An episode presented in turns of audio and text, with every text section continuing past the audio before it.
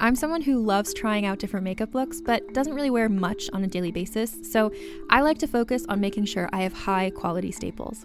And whether you like a fresh face, full glam, or somewhere in between, you've probably seen Thrive Causemetics Viral Tubing Mascara. I've certainly seen it everywhere, you know, the one in the turquoise tube?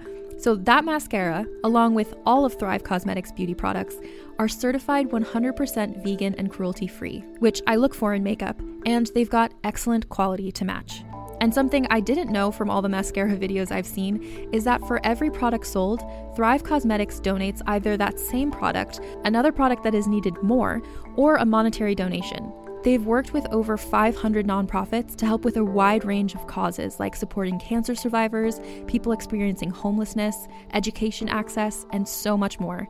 Knowing that makes me feel even better about using their products. And I do enjoy using them. Like I said, I like having high quality staples, and so my favorites are products that are multi-purpose, like the Brilliant Eye Brightener. It comes in a bunch of colors, and I like using them as eyeliner, eyeshadow, and even highlighter. Thrive Causemetics is luxury beauty that gives back. Right now, you can get an exclusive 20% off your first order at thrivecosmetics.com/thrive. That's Thrive Causemetics, CAUSEMETICS.com/thrive for 20% off your first order. Contained herein are the heresies of Radolf Burntwine, erstwhile monk-turned-traveling medical investigator. Join me as I uncover the blasphemous truth of a plague-ridden world, that ours is not a loving God, and we are not its favored children. The Heresies of Radolf Burntwine, coming January 2nd, wherever podcasts are available. Hey everyone, welcome to Let's Get Civical. This is the podcast that breaks down politics, government structure, and dives into the context of current events, but in a super fun way. I'm Lizzie Stewart, comedian, feminist, and political junkie. And I'm Arden Walentowski, former Senate intern, campaign staffer, and political strategist. In this episode, we're talking about presidential 100 days. So grab your promises. And let's get civical.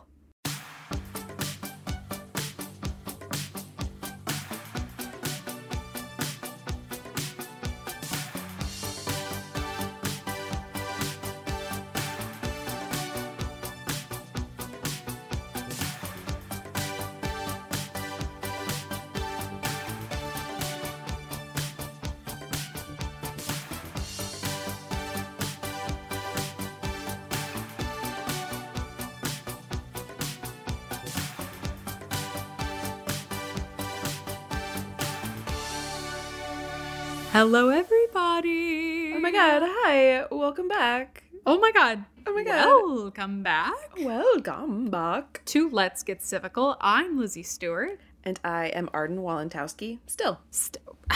Hasn't changed. No name changes. It's good that we're addressing this. We haven't changed anything about our names or our branding. We're still the same gals that we were when we started this 2 years ago. Oh my God, honey, it's my longest relationship. Oh my God, literally same. Yeah, and we parent so well together. We do parent well together. We are common law married. What is that rule? It has to be 10 years before you're common law? I think it's 10 years. Listen, okay, so we're going to do this for at least another 8 years, and then when I die, you can have all of my political books. Perfect. As long as I'm in the will. That's my thing. I don't need fancy stuff. I just want to be in a will. In the will. Oh, honey, I will put you in my will. You fear not. You will get something in the event of my death. I don't have a will. My will is written on a napkin and crayon. Okay, the fact that you say crayon is still not something I can get behind. So I don't know if this will get me written out of... What do you... Crayon. Crayon? That is so much work. Crayon? It's not C-R-A-N, ya lazy. It's cray-on. Cray onwards and upwards, darling. Crayon. What are you talking about? Oh, my God. Crayon. Oh, I'm traumatized. It's like Oregon all over again.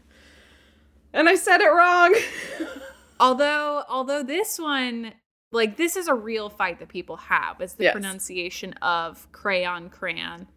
Oregon, there's no debate. is just a thing I consistently get wrong because... Correct. I am me and I am who I am. You are who you are, and this podcast is what this podcast is. This is correct.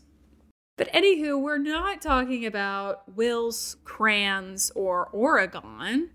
Today, we're talking about, I don't, like a thing. I don't know how to, like, describe what it is, but it's like this. It's just it's a concept. A concept. Or like a marker of time. It is a marker of time. I mean, it's a literal marker of time. It's a literal marker of time, but more importantly, it's like a concept, I think. Mm-hmm. Yeah. We're talking about the presidential 100 days. It's something that we're hearing a lot about because Biden is coming up on his 100 days, and it's this kind of much more recent than I thought about concept that we've been using to, like, the big thing is, like, what I'm going to do in my first 100 days in office is I'm going to do this, this, that, and this.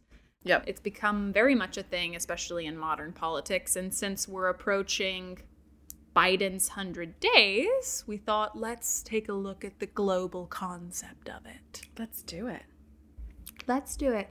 So before we jump in, let's go over our Saoirse Ronan sources. And we both have Saoirse Ronan sources today. We do. Do you want to do yours first? Sure. Mine are from Vox, US News, NPR, 538. And the 538 one is interesting. I'll read it when I get there. But it's like a transcript of a conversation on one of their podcasts. So there's a bunch of names attached to it. And the American Presidency Project from UC Santa Barbara. I love it.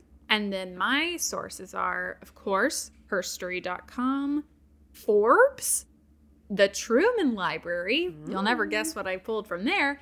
And PBS, because she's my girl. She's your girl. She's my girl.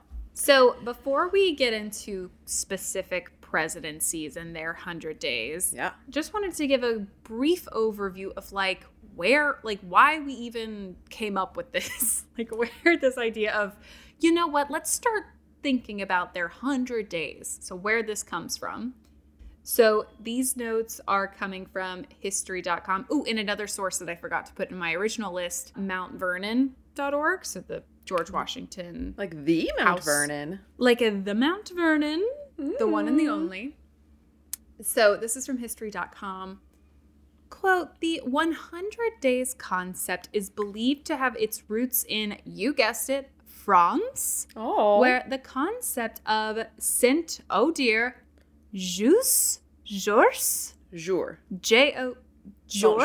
like du jour. Yes, because it's day. Saint jour. It's, sans? I mean, you speak French. Jour. Yeah. Sans? Yeah. Jour. Jour. Sans jour? Yeah. 100 days. Refers to the period of 1815 between Napoleon Bonaparte's return to Paris from exile on the island. Did I say it wrong? I love that you said Bonaparte. I always see it and think Bonaparte. I know it's Bonaparte. But it's, but I like the way it's... That sounds more Italian, though. It does sound more Italian, but I kind of like it, and I kind of think he would hate it, and that makes me laugh even more. Sure. This is a big F you to Napoleon. Oh, absolutely. Big middle finger. So the 100 days, it referred to the time between Bonaparte's return to Paris from exile on the island of Elba and his final defeat at the Battle of Waterloo, after which King Louis the 13th? 18. No, the 18th, sorry. I can't read Roman numerals. It's hard. King Louis the 18th regained the French throne. So that's kind of where this idea of, like, why 100 days? We can tie it back all the way to France.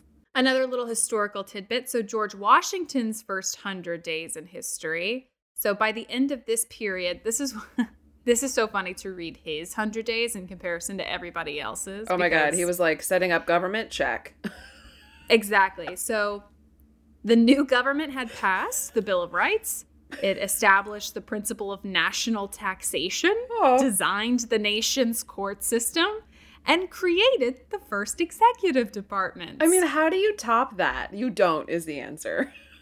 Like, everything after that is just trying to fix those original, like, the problems that arose unforeseen from those original actions. From his 100 days. We're always trying to fix Washington's government. Yeah. Mount Vernon continues with, "This list of accomplishments is remarkable, but it does not even include the greatest achievement of Washington's first 100 days, which was he established the very office of the president." Okay, go off. I go off. I mean, literally flex. Literally flex. Mm-hmm. It gave legitimacy to the new federal government under the Constitution. So j'adore, as Lizzie would say. J'adore. Dior. Mm-hmm. Absolutely. Obviously, we weren't looking at Washington's 100 days at the time in the same way that, like, we look at the 100 days now. Like, this just happened to happen in his first 100 days. I also, like, if you held him to that marker at the time and were like, Washington, what are you going to do in your first 100 days? You'd be like, fuck you, I'm not running. Like, I came into this begrudgingly here. So, like, if you don't like my actions in the first 100 days, get some other dude. I don't know what to tell you. I don't know what to tell you. I don't know what to tell you. Find somebody else to love, please.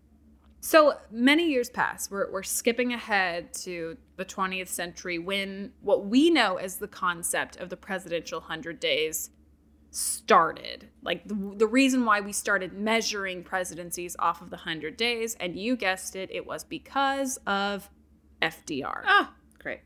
I mean, makes sense. So this is coming from history.com.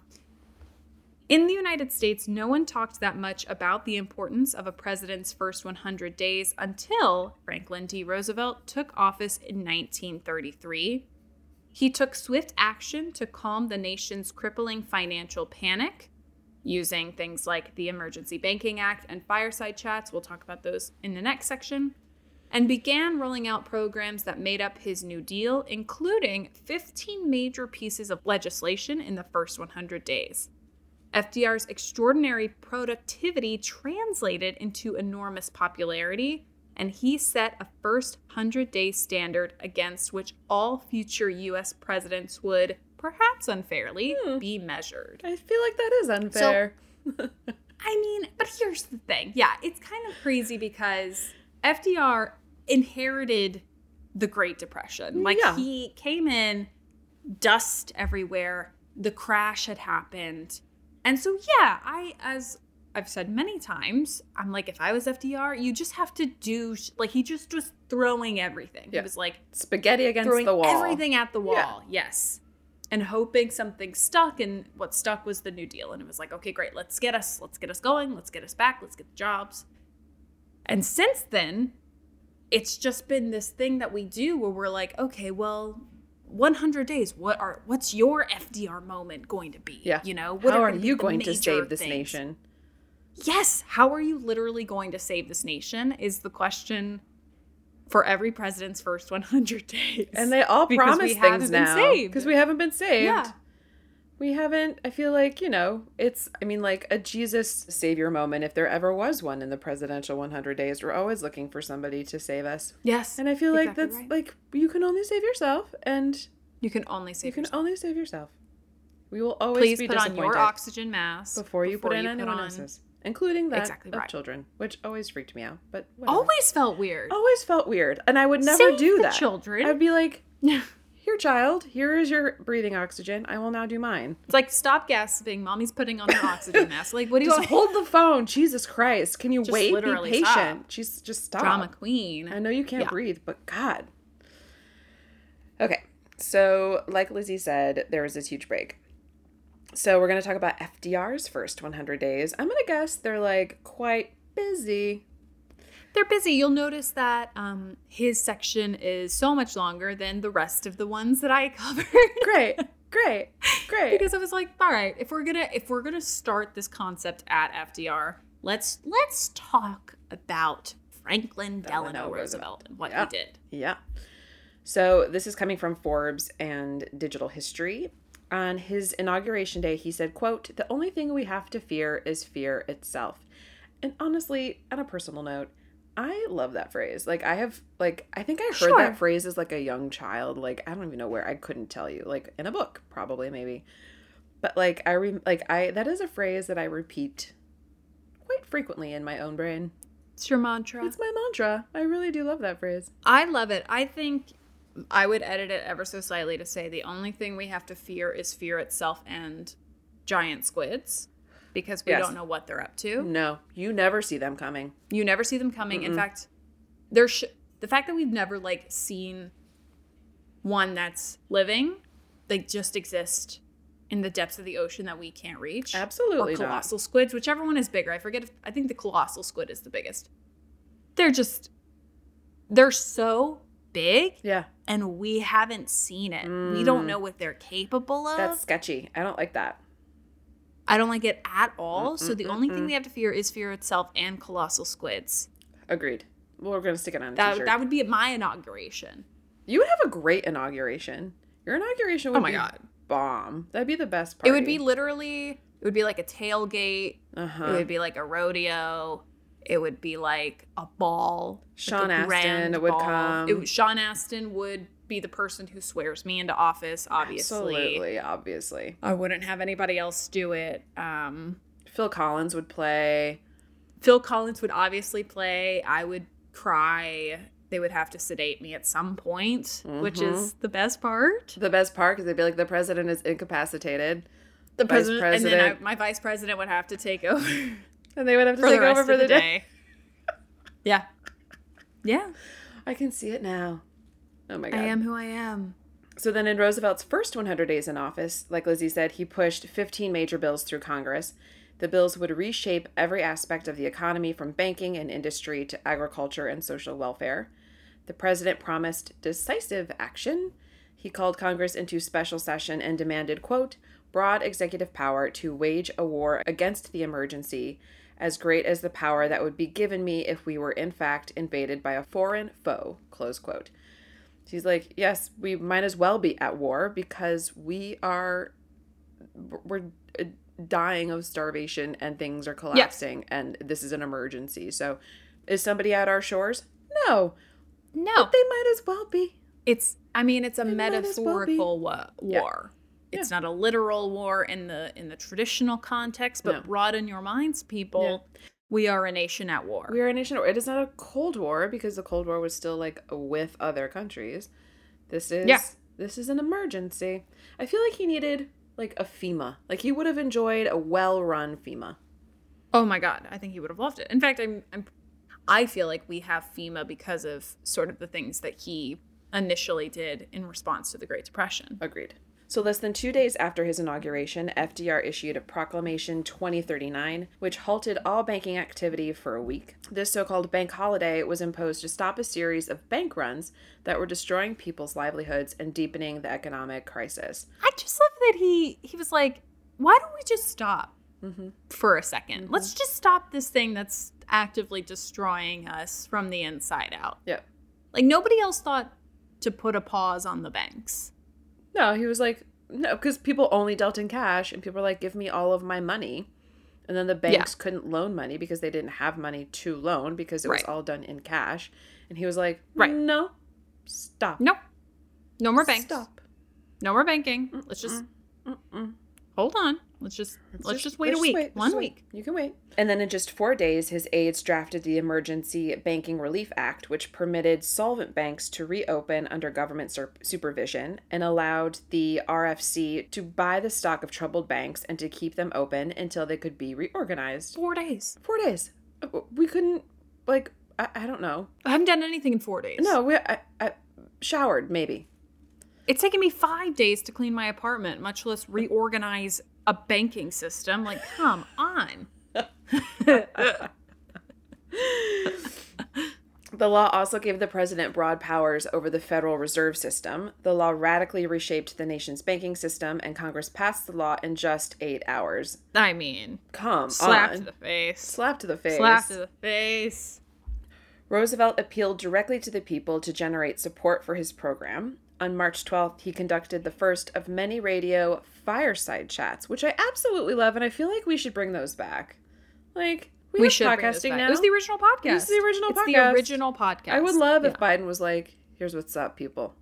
Like, in a podcast. I don't need you, like, in the Rose Garden or at the Resolute desk or whatever. No, it's just a casual 15-minute show. Hey. Yeah. Hey, this is me. Just having my evening tea. What are you doing? Isn't this real crazy? So here's the thing about banks. Here's the thing about banks. So using the radio in the way later presidents exploited television, he explained what he had done in plain, simple terms and told the public to have, quote, confidence and courage. When the banks reopened the following day, people demonstrated their faith by making more deposits than withdrawals, which, like, would not happen now. People would be like, wow, I can get all my money again? Gimme. Mm-hmm. I'm not going to deposit shit. No. Bye. I don't have money to deposit. I mean, now granted, like, the structure of our money is vastly different. Like, I couldn't rub $2 bills between me, but that's not because I don't have money. I just don't carry cash. Oh, yeah. I never carry cash. I'm so bad with carrying cash. I never carry cash. Mm-hmm. One of Roosevelt's key advisors did not exaggerate when he later boasted, quote, capitalism was saved in 8 days. Oh. I know. Sweet. Boast, honey. I know. You go off. The president quickly pushed ahead on other fronts. The Federal Emergency Relief Act pumped $500 million into state-run welfare programs. The Homeowners Loan Act provided the first federal mortgage financing and loan guarantees. And by the end of Roosevelt's first term, the Homeowners Loan Act provided more than 1 million loans, totaling $3 billion. Jesus Christ. That's so much money. The Glass-Steagall Act provided a federal guarantee of all bank deposits under $5,000, separated commercial and investment banking, and strengthened the Federal Reserve's ability to stabilize the economy. Like, this is like when you go into any bank or credit union and they're like, FDIC insured. Like, this is where it started. They're like, your money is here. Your money is guaranteed. We will give you money. Like, if you deposit, it's higher than $5,000 now. I forget what it is. But, like, if you deposit $10,000 in this bank, like, we will guarantee you that it will be here when you come back for it. Yeah. Yeah. Which is like something that I can't believe we didn't have beforehand. No, people were just like sticking their money in banks and being like, fingers crossed. Hold this. Hold my beer and my money. Hold my beer, please. I'll be right back. Like, what? Absolutely not. Crazy. In addition, Roosevelt took the nation off the gold standard, devalued the dollar, and ordered the Federal Reserve System to ease credit. Other important laws passed during the 100 days included the Agricultural Adjustment Act, the nation's first system of agricultural price and production supports. Yes, because there was no food. We have to have food. We have to have food. We have to have That's grain what they don't tell you, to make the bread. To food. Right, to get the people out of the bread lines. Mm-hmm. There was also the National Industrial Recovery Act. It was the first major attempt to plan and regulate the economy. And the Tennessee Valley Authority Act, which was the first direct government involvement in energy production. Like, hand in every pot, honey. Yes. Take control. Show me. Use your power. Take control. Take the reins. Put me over. Take control. There's dust everywhere. Yes. I'm all about it. I know not everything ended up being great, but I will always respect him for coming in and being like, pow, pow, pow. Here's a legislation. There's a legislation. Let's go, everybody. Let's get going. Yeah. So all that to say, the reason why we spend so much time on Roosevelt is because, like we said before, he really set the standard of these 100 days that now we have this concept that we hold presidents to, which is, what are you going to do in your 100 days? Yeah. And nobody has ever come close to FDR, obviously. No, but that dude set a standard. Yeah, he set a standard. But the first person that I'm going to talk about who also did a lot, who I think is probably, I would say, the closest person to doing as much as FDR did, was his predecessor, Harry S. Truman. And this is not surprising because obviously Harry S. Truman inherits the presidency. We're in World War II, right? He's trying to end a world war. There's a lot going on post-war. So all of these notes are coming from, you guessed it, the Truman Library, which I've been to, as we all know. I'm so jealous. You've been to so many more, like, libraries and museums than I have. It's a situation. Because I'm a nerd. I am a nerd. I simply am not going to the right places when I am on vacation. You're not going to New York's hottest club, which is the Truman Library. So, quote, President Truman's first 100 days in office were a whirlwind of activity, including the end of the war in Europe, planning for the post-war world with other world leaders, gathering at Potsdam, the successful testing of the first atomic bomb, the establishment of the United Nations, and planning for the end of the war in the Pacific. No small feat for a man who had only met with President Roosevelt twice during his 82 days as vice president. and didn't even know about the existence of the bomb. Oh. So that's a rude awakening. You're now president. Guess what? We have a lethal weapon.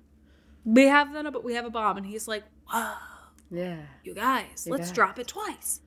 In addition to overseeing and planning the ending of a two-front war and planning the peace, Truman also issued 52 executive orders, delivered 10 proclamations, and held 14 press conferences, and received one honorary degree.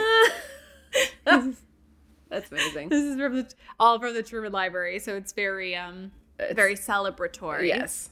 But I wanted to add one final note, which is on Truman's 116th day as president. Okay. So this is, little after. On August 6th, the U.S. dropped an atomic bomb on Hiroshima. Then on Nagasaki, 3 days later, Japan surrendered on August 14th. So this is something that I think, and eventually we'll obviously cover World War II, but the war ended at two different times. We ended with Europe, and then we had to finish in the Pacific. So that actually happened months later. Yeah. So World War II did not end with defeating Germany. It actually fully ended with the surrender of Japan. So, so that's Truman's 100 days is basically ending the war twice, dropping two atomic bombs, an honorary degree. Okay. So small. What an underachiever. Oh, small. Underachiever. But yeah, in context of who's doing a ton, I think Truman is probably the next. Yeah. I don't want to say productive, but as far as events, a lot happened in the 100 days. Oh, yeah. We're going to take a quick break for a little word from our sponsors.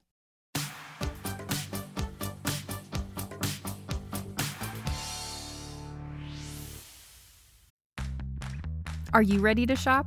Rakuten's Big Give Week is back. Get 15% back at hundreds of stores, and it's all happening this week, May 6th to May 13th. It's the perfect time to shop for everything on your list for spring and summer, like clothing, outdoor gear, and travel. I know I'm using this week to stock up on some warmer weather essentials at Ray-Ban and Ulta, and I love that Rakuten even helps me save on travel at sites like Hotels.com. Rakuten really is the best way to shop, and you can save even more by stacking cash back on top of deals.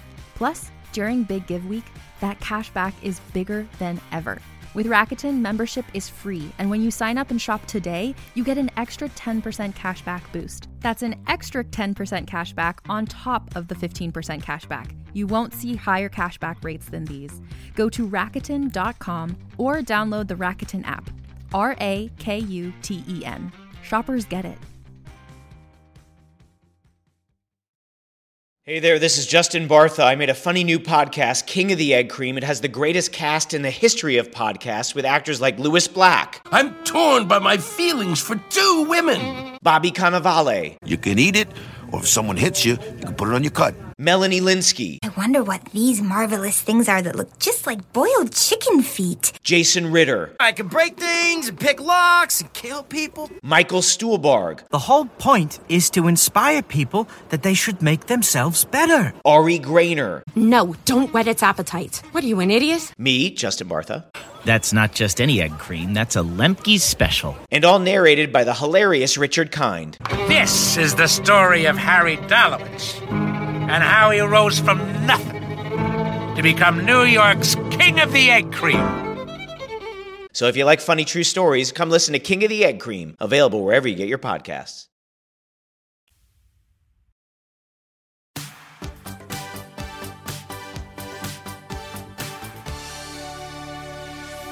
So the next person I'm going to talk about after him is JFK. And his was, I couldn't find a ton about his 100 days because it all focused on this one event that really started him off on a bad note. Oh.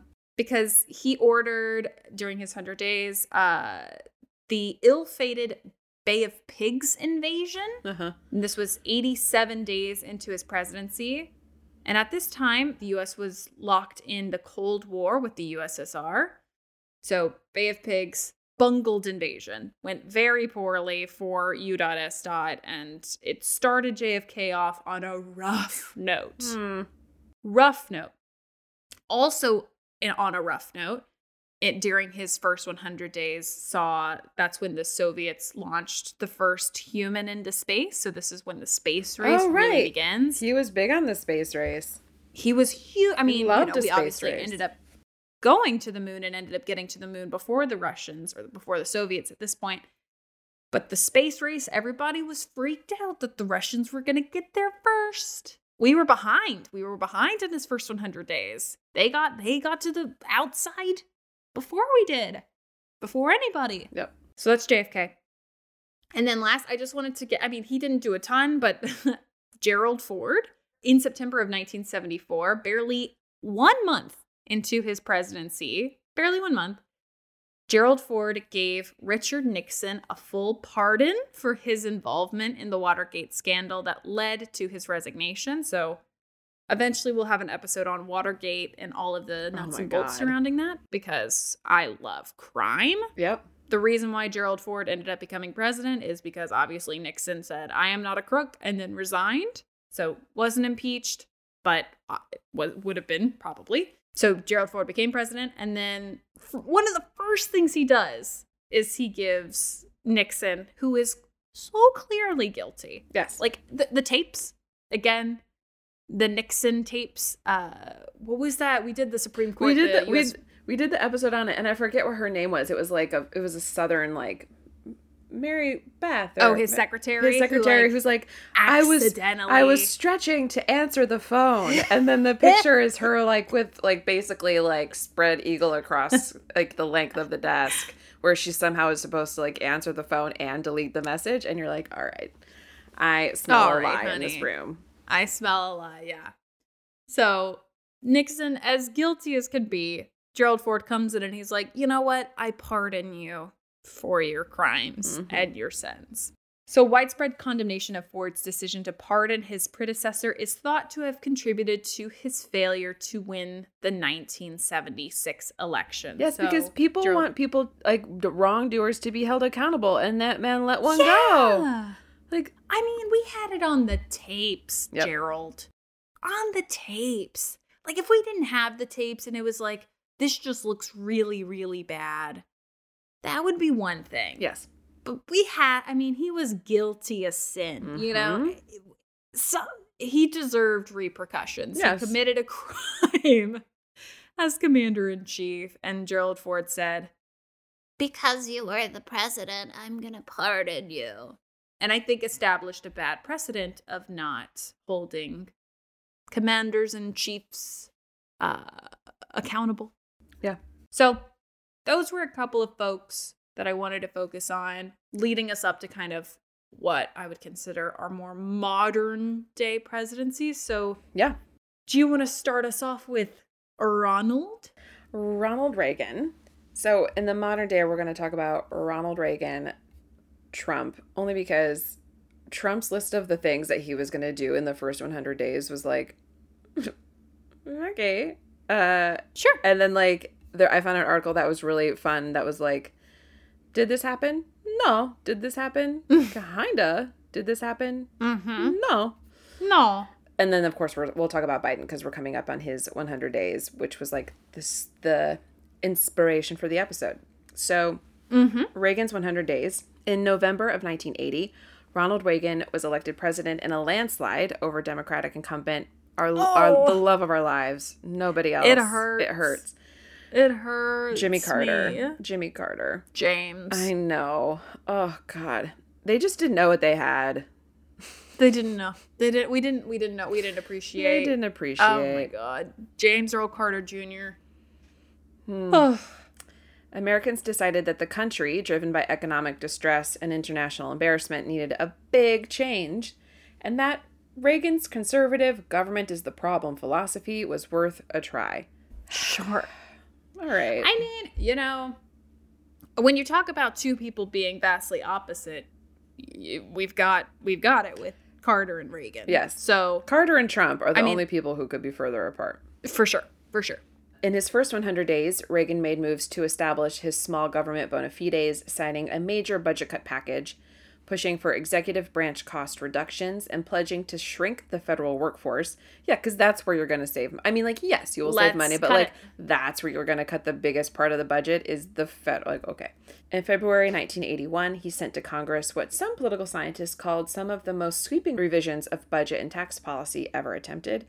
The cornerstones of his plan were an across-the-board tax cut and an effort to reduce the size and growth of the federal government.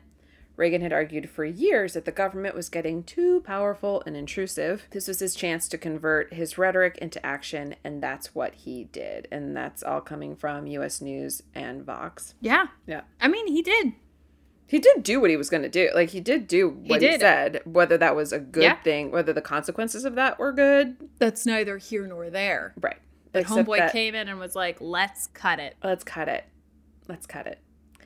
Reagan used his first 100 days very effectively to undermine his adversaries in Congress, according to Princeton historian Julian Salazar, who says, quote, "The president used the bully pulpit to overcome opposition among House Democrats, building support for the cuts. He gave a speech on television urging citizens to write their legislators and tell them to support the cuts.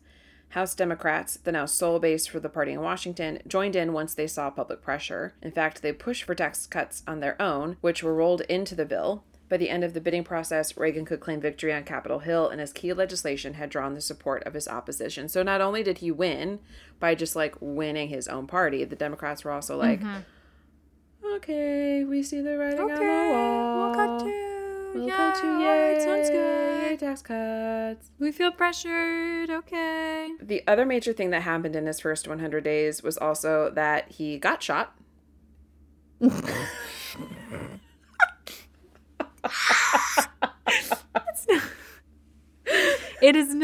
I'm not laughing that Reagan got shot. No. I don't obviously believe in violence of any kind, but the way you just approached that, I thought we were about to go into, like, also, he, you know, established, like, a farming program, or he did this, or whatever. And then you're just like, also, he got shot. So. He got shot. That's sad. That's sad. Reagan did get shot. Yep. Did not have much bearing on his success of the first 100 days, but it is, according to Vox, one of the crazier things to happen in the first few months of a presidency. Obviously, they haven't looked at Washington's track record. That motherfucker was crazy. What's crazier, getting shot or a Bill of Rights? You tell me. One feels very Tuesday afternoon vibe, and one feels very Saturday night vibe. And I just was Reagan the one that the attempted assassin, shot at him because of Jodie Foster. I think that is right. I think that's right. Yes. Which adds another layer to the story. Absolutely insane. What did Jodie Foster ever do to you? Nothing. She's amazing. The assassination attempt also solidified Reagan's reputation among his supporters for wit and calm in the face of crisis. As he was wheeled into the operating room, he joked to the surgeons, quote, "Please tell me you're Republicans," close quote. Please tell me you're Republicans. The attempt on his life by a disturbed publicity seeker on March 30th, a little bit more than 2 months into his administration, was when the shooting happened. John Hinckley's bullets were fired from a small crowd as Reagan was leaving a Washington hotel after a speech. And it nearly killed, the assassination attempt nearly killed the 70-year-old president, but Reagan survived and in the process demonstrated grit, bravery, and a sense of humor, which, as Americans, we love. We love a good joke. We love a shot to health story. Yeah. We love a sense of humor. Look, I don't want any president ever to get assassinated. That is obviously, regardless of ideology, it's always abhorrent. I'm very weary about wishing death and sickness on people. I just feel like morally it's questionable. It's not what we want. We don't want anybody to die. We don't want anybody to be ill. We just want accountability, I think, is what people want. Yes. And that is never in the way of physical harm. No. Period. Hot take. So, and then what also helped Reagan in his first 100 days was his powerful communication skills. I don't know if you know this, Lizzie, he was a former actor. Performer. And an artist. A multi-hyphenate if there ever was one. Really a triple threat. Yeah. He was a former actor in movies and television, and he was able to appeal directly to the public through frequent speeches and televised addresses from the Oval Office. He could command a camera. Mm-hmm. And Americans quickly came to like him, even if many disagreed with his policies. They were like, I like that dude. I like what he said is bad shit, but I kind of like that dude. Yeah. I mean, I get it. I get it. Yeah. So let's talk about Trump's 100 days. Mm. And this is coming from NPR and Vox. So Trump's defenders argue that the presidency has a steep learning curve, especially for someone who has never held office before. True. Mm-hmm. But when the best defense of your first 100 days is that maybe you learned enough that the next 100 days won't be as bad, it's a pretty good sign you're at the back of the pack. This is an article from Vox going in. I mean, yeah, it's like there's... Yeah. I understand the argument for an appeal of a non-politician type of person and, you mm-hmm. know, pulling somebody who doesn't have the background of a politician because of distrust. Totally hear that. But on the same, at the same time, it's... You get what you get and you can't get upset. You know, if there is truly no foundation for how the government works, civics education, really... Yep. There's going to be a lot of missteps and a lot of there is a steep learning curve for sure. Because you're like, what is that agency? What do they do? What do they do? Can I do this? We have to Can staff? They do that? Yeah. Yeah. How do we find somebody to run that department? Yeah. Trump said, quote, what follows is my 100-day action plan to make America great again. It is a contract between myself and the American voter and begins with restoring honesty, accountability, and change to Washington. Therefore, on the first day of my term of office, my administration will immediately pursue the following 6 measures to clean up the corruption and special interest collusion in Washington, D.C. So here are some of the things that he promised at the top for his first 100 days, and they run the gamut of categories. So the first one he promised was to propose a constitutional amendment to impose term limits on all members of Congress. So that did not happen. We do not have term limits on members of Congress. We've done an episode on congressional term limits, so please go and listen to that if you're curious to learn what that would be like, what that looks like, et cetera, et cetera. But that was something he promised. That did not happen. Another thing is a hiring freeze on all federal employees to reduce federal workforce through, attrition. Wow. That's exempting military, public safety, and public health federal employees, so anybody but those folks. Yep. And he did sign a presidential memorandum ordering a federal hiring freeze that exempted military personnel and positions necessary for national security. But on April 12th, the administration lifted the freeze. So did, but then didn't. Did, but then didn't, both within the 100 days. Yes. Another thing that he promised was a requirement that for every new federal regulation, 2 existing regulations must be eliminated. So what ended up happening is on January 30th, Trump signed an executive order that says just that. The directive exempted regulations related to military, national security, and foreign affairs. Sure. Rolling back regulations has long been a goal of the Republican and Democratic administrations.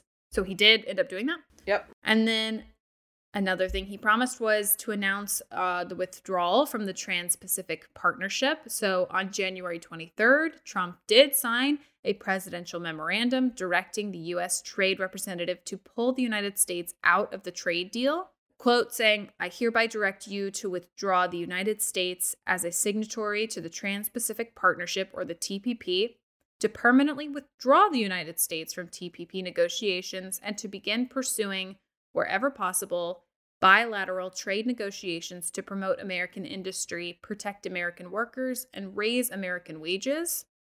But as NPR's Brian Naylor has reported, leaving TPP was largely symbolic since Congress has never actually ratified the Obama administration-backed deal. So this was... It's tricky. He's a tricky little bugger. He's tricky. Yeah. He's like, I'm going to withdraw from this thing. And I guess technically he signaled that he did, except we were never in it to begin with. We were never in it. So we were never in it to begin with. Okay. Tricky.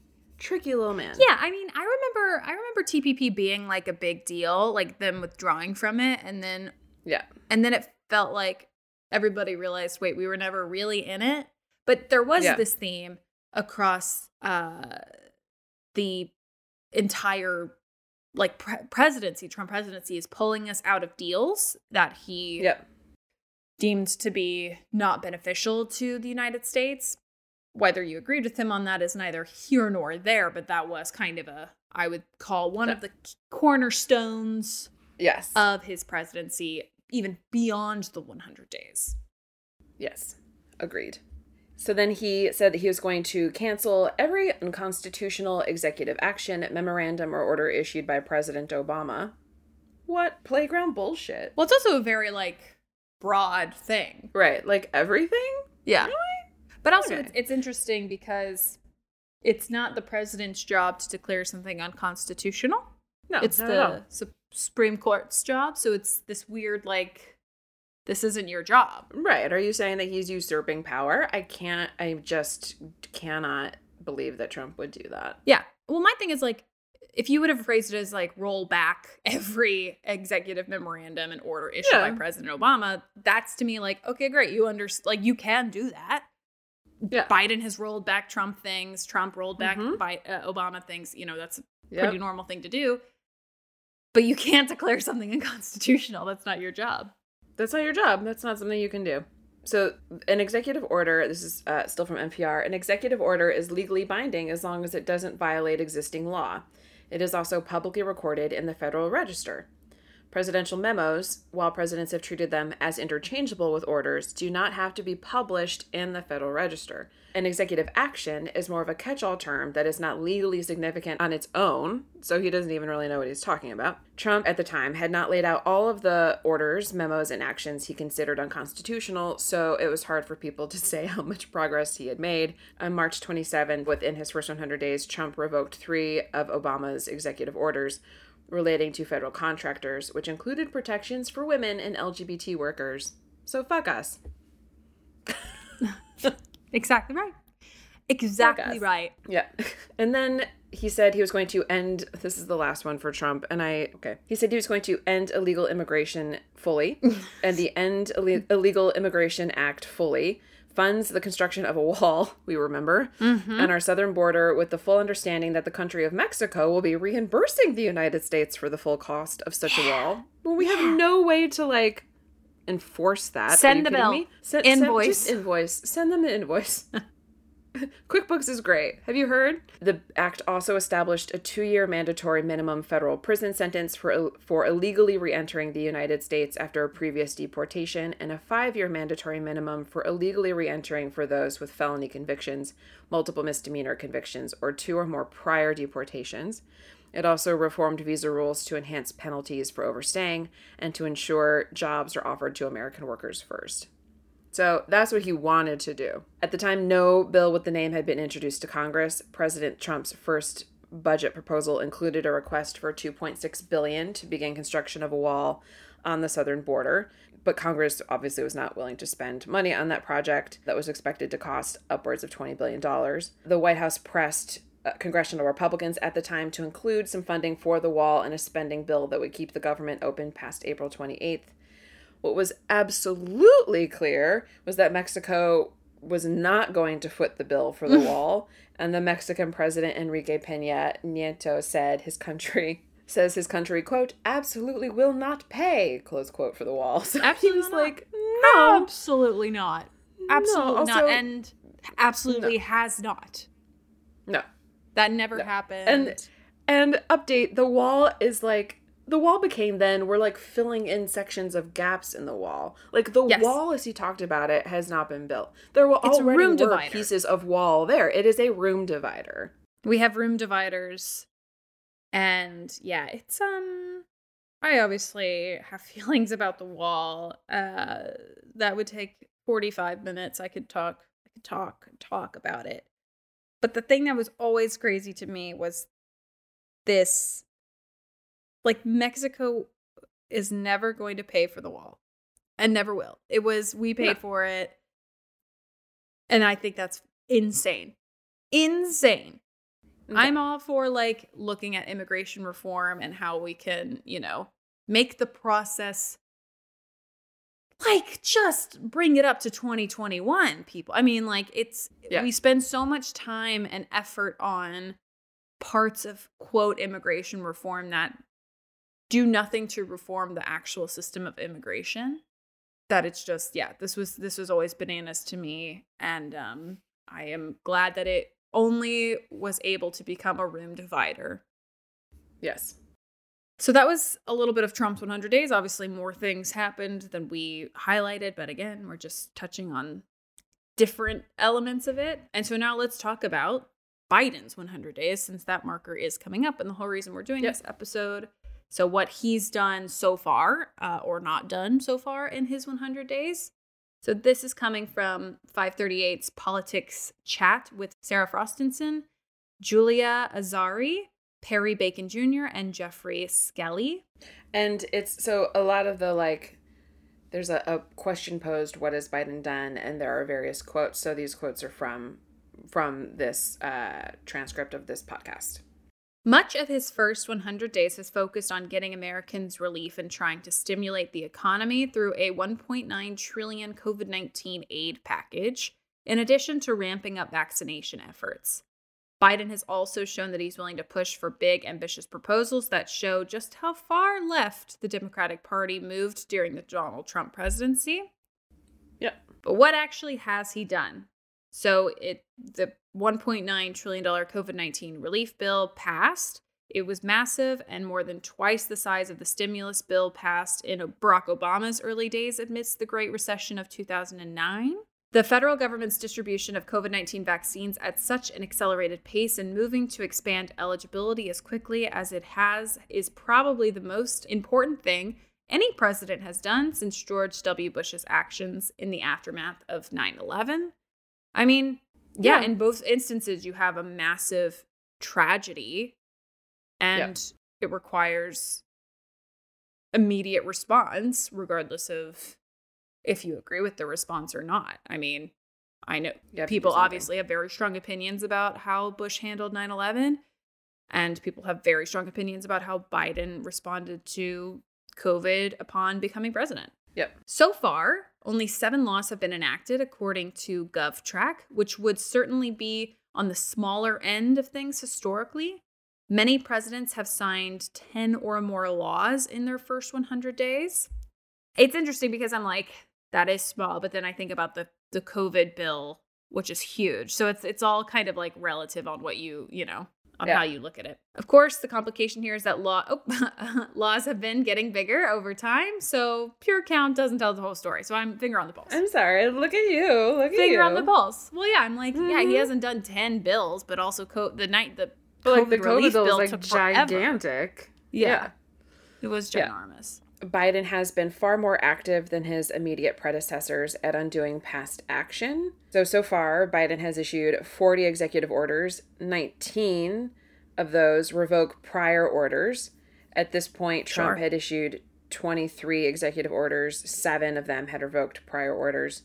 Obama, 19 at this point. 7 revoked prior orders. Bush, 11. And 5 revoked prior orders. So, half of his executive orders have revoked prior action. And then, if that means that, like, dreamers get to stay in this country, that's amazing. Bless up. The number of non-symbolic Biden actions early in his term has exceeded the 100-day total for all predecessors except FDR. So, so he's been doing a lot. Yeah.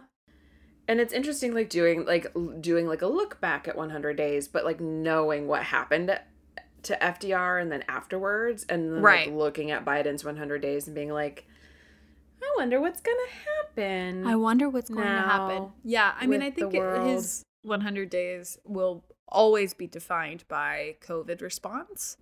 Oh, yeah, I think absolutely. There's just Roosevelt's was defined by the Great Depression. It's like you know.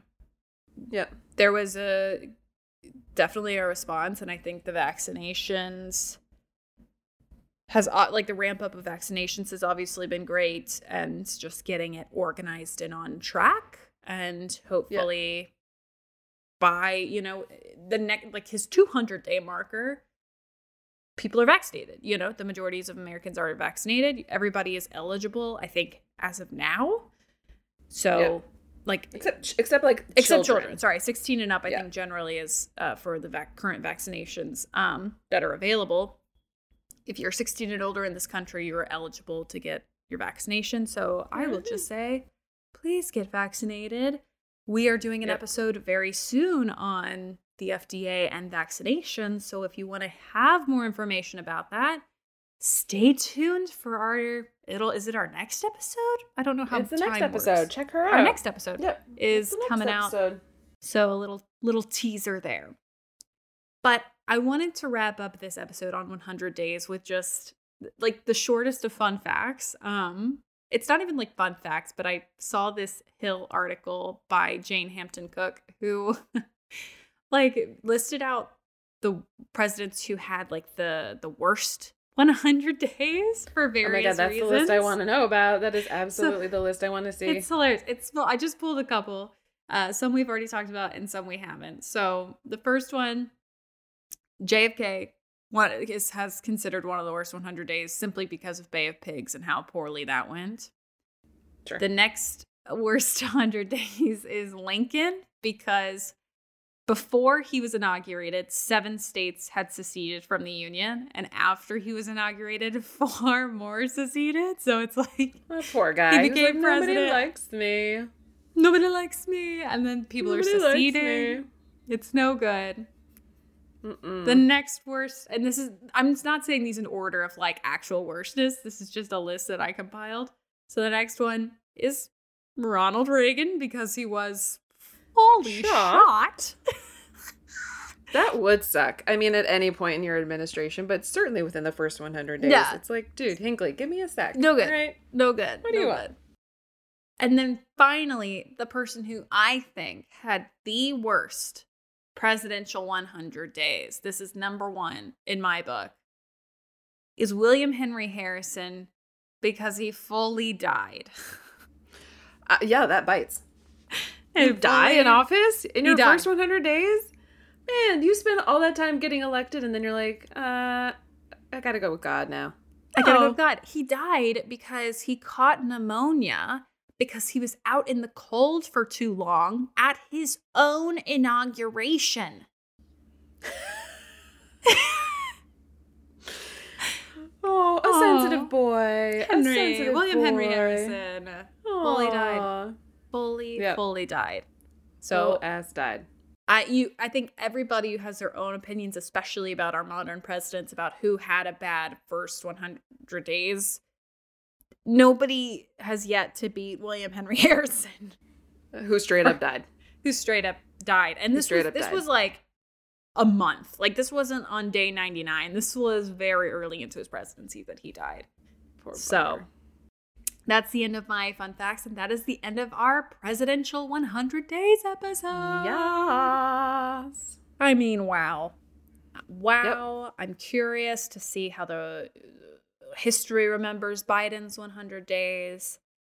Only time will tell. Yeah. But in the meantime, we obviously love you so, so much. And if you like what you heard, you can find us on Twitter and Instagram at Let's Get Civical. You can rate us, you can review us, you can subscribe to us. We love you so, so much, and we will see you next Wednesday. Goodbye.